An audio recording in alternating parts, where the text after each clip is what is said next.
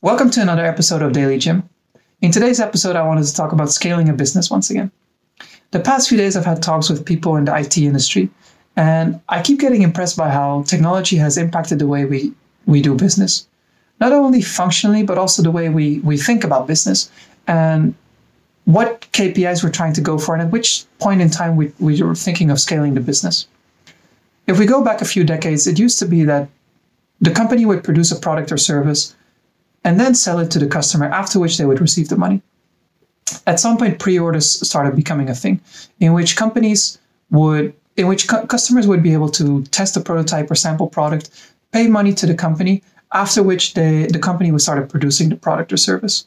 Then, with modern day technology, we have access to things like crowdfunding, for which customers haven't even been able to try the product or service, but they already believe in the idea, give money, and just hope that everything will work out. When we look at tech, um, technological products in particular, so software for uh, desktop or mobile, I feel that those have undergone a transition as well the last decade or so.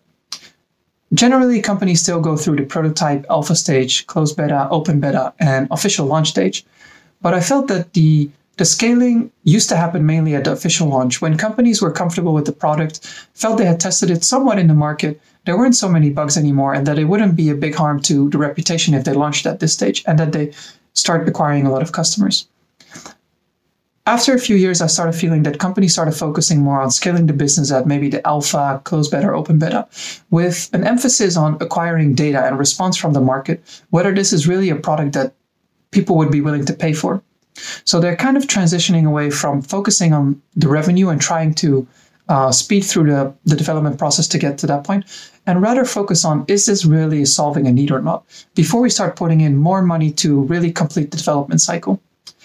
In the recent few months, maybe year or so, and especially talking with these people the last few days, I started feeling that companies start scaling even earlier than that, already in the prototype or sometimes even while they're still making the prototype uh, stage.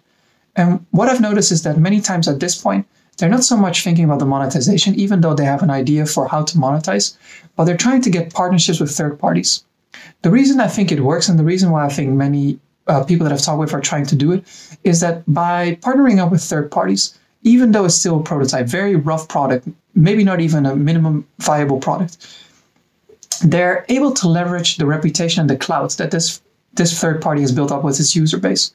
at this point, if they introduce the, if they open up the software, it doesn't have to be open source, but they give it away for free as a plugin or so, and they integrate it with the service that the third party is offering. They're able to, the third party will use this network to then service it to their customers. The customers will associate this service with the original third party with which they already have an existing relationship. Even in case there's something going wrong, of course, customer complaints might come in, but generally, because there's already a trust existing there,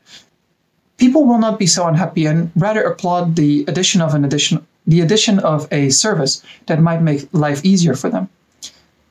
As a benefit for the original company that's producing the service, though, they're getting access to a lot of data and a lot of feedback from, and especially if they partner up with different third parties. So, as you can see, it seems like there has been a major shift in how companies are thinking and at which point they try to scale. This is also uh, accomplished by social media and other platforms that allow you to start branding your story and selling your story already from a very early stage to gauge if there's interest, not just B2B, but even B2C. So, I guess the, the key point I want to give away to people is that when you're trying to do your business, really try to think about how can I start in, incorporating feedback and getting feedback from people, not just one on one, but even one to many, using platforms like Facebook, Instagram, or others and branding your story from the early stage because this way you can get a lot of people um, win a lot of people over. That's all i have to say for, for today. It's a bit longer than usual but i'll be back tomorrow with another video on another topic. Have a nice day everyone